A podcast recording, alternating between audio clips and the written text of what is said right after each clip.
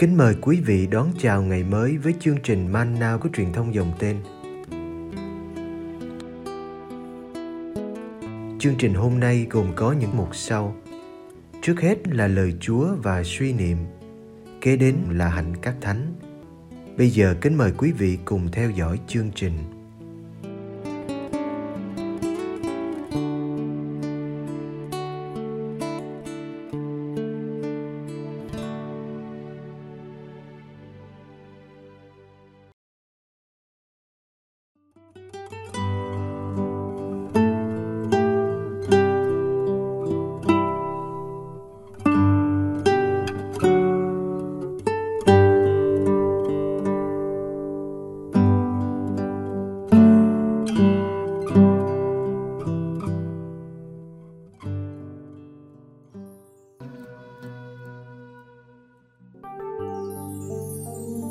Hãy mang lấy ách của tôi.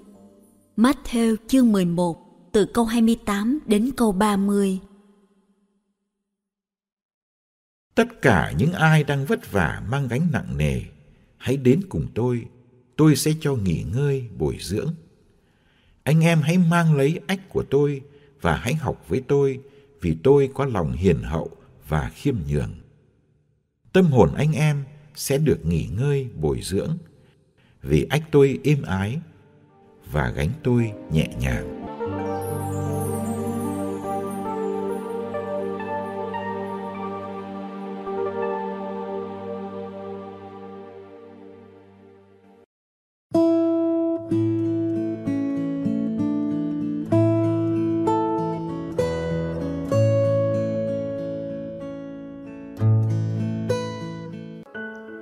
Sống làm người ở đời, ai tránh được gánh nặng.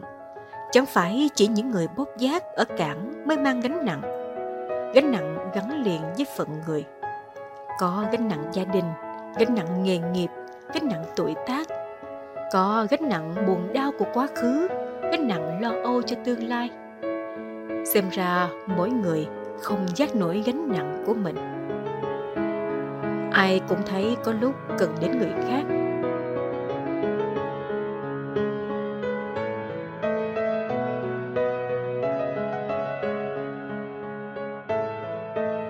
Giêsu nhìn thấy những ai đang mang gánh nặng cho thời của Ngài, đặc biệt những kẻ phải giữ chi ly hơn 600 điều luật của phái Pharisee.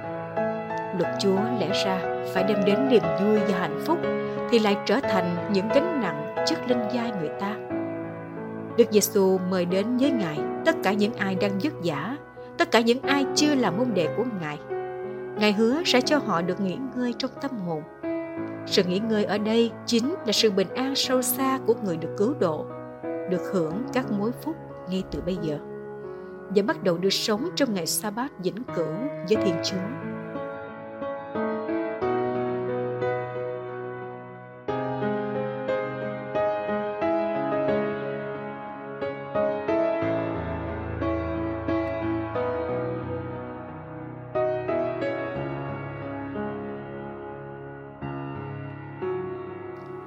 Hãy đến với tôi, hãy mang ách của tôi, hãy học với tôi. Lời mời của Đức Giêsu lôi kéo những ai vất vả đến với Ngài. Ngài mời họ làm môn đệ và sống theo giáo huấn của Ngài. Trong cầu ước, ách tượng trưng cho luật Thiên Chúa ban cho Môse. Đi theo làm học trò Đức Giêsu không phải là không có ách. Ách của Đức Giêsu chính là lời giáo huấn của Ngài. Lời giáo huấn ấy chúng ta đã được nghe trong bài giảng trên núi.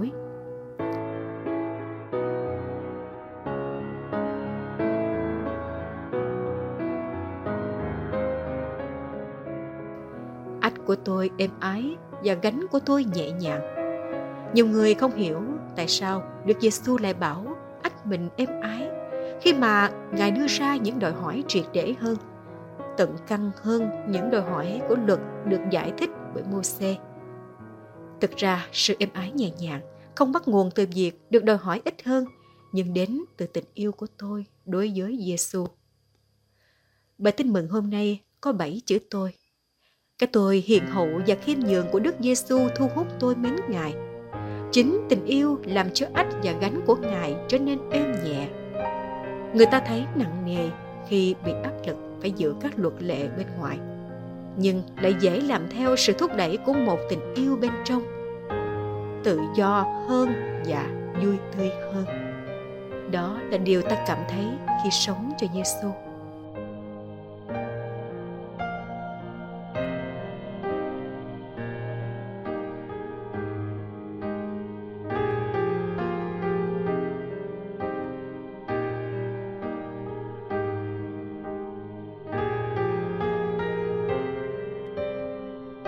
Vẫn có những tín hữu cảm thấy đạo công giáo gò bó và bóp nghẹt làm sao để việc giữ đạo, theo đạo, sống đạo không trở thành một gánh nặng đè trên người Kitô hữu?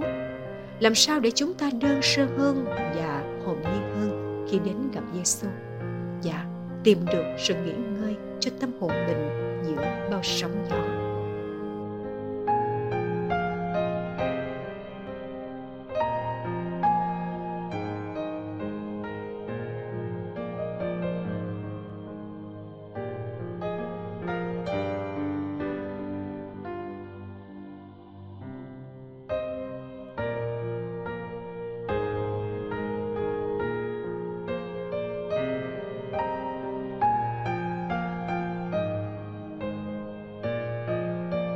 Lạy Chúa Giêsu, Chúa đã yêu trái đất này và đã sống trọn phận người ở đó. Chúa đã nếm biết nỗi khổ đau và hạnh phúc, sự bi đát và cao cả của phận người. Xin dạy chúng con biến đường lên trời, nhờ sống yêu thương đến hiến mạng cho anh em. Khi ngước nhìn lên quê hương vĩnh cửu, chúng con thấy mình được thêm sức mạnh để xây dựng trái đất này và chuẩn bị nó đón ngày Chúa trở lại.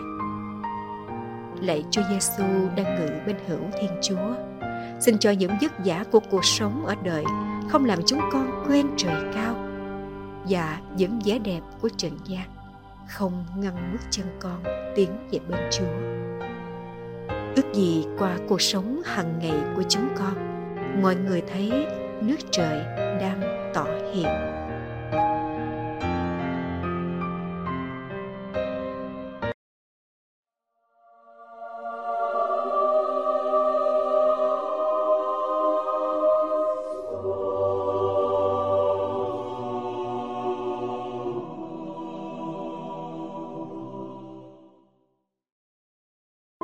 Ngày 20 tháng 7 Thánh Apollinaris thành Ravenna. Vị thánh này sống ở thế kỷ thứ nhất. Những điều chúng ta biết về thánh nhân được trích từ sách Tông Đồ Công Vụ và các tài liệu cũng như bài giảng của hai thánh Beda và Phêrô Kim Ngôn. Thánh Apollinaris sinh tại Antioch, Thổ Nhĩ Kỳ. Ngài là môn đệ của Thánh Phêrô. Thánh Phêrô đã đặt Apollinaris làm giám mục và sai ngài tới truyền giáo tại Ravenna, nước Ý. Ở đó, Apollinaris đã làm cho nhiều người trở về với giáo hội bằng gương sáng đời sống thánh thiện cũng như bằng những lời ngài rao giảng. Nhân danh Đức Kitô Thánh Apollinaris có thể chữa lành những người đau bệnh. Thánh Apollinaris làm giám mục trong thời trị vì của hoàng đế Vespasian. Vì những cuộc bách hại các Kitô hữu, Apollinaris đã bị đi đày bốn lần. Thực sự, không chắc là Apollinaris đã bị chết vì đức tin, nhưng thánh nhân đã bị giam cầm và bị hành hạ rất nhiều lần trong suốt 20 năm làm giám mục giáo phận Ravenna. Thánh nhân được dân chúng tôn nhận như vị thánh tử đạo năm 79 bởi những cuộc bách hại Ngài chịu vì Chúa Kitô. Thậm chí, dù Ngài đã làm ơn cứu sống những người bách hại Ngài dưới thời cấm cách đạo của Hoàng đế Vespasian, Thánh tích của Ngài hiện còn ở tu viện Benedictine ở Classe Ravenna, nước Ý và nhà thờ Thánh Lambert Dusseldorf, nước Đức. Nhiều thế kỷ sau, Ngài hiện ra với Thánh Ramuan trong một thị kiến. Các thánh tử đạo là những chứng nhân của Chúa Kitô và của tin mừng. Hết thảy chúng ta cũng được mời gọi để trở nên những chứng nhân của Chúa qua cuộc sống đức tin. Đời sống của Thánh Apollinaris cho chúng ta biết, các thánh tử đạo không chỉ là những người làm chứng cho Chúa Kitô vì đã dám hy sinh mạng sống, mà các ngài còn trung thành sống tin mừng của Chúa suốt trọn cuộc đời, ngay cả trong những nghịch cảnh đau thương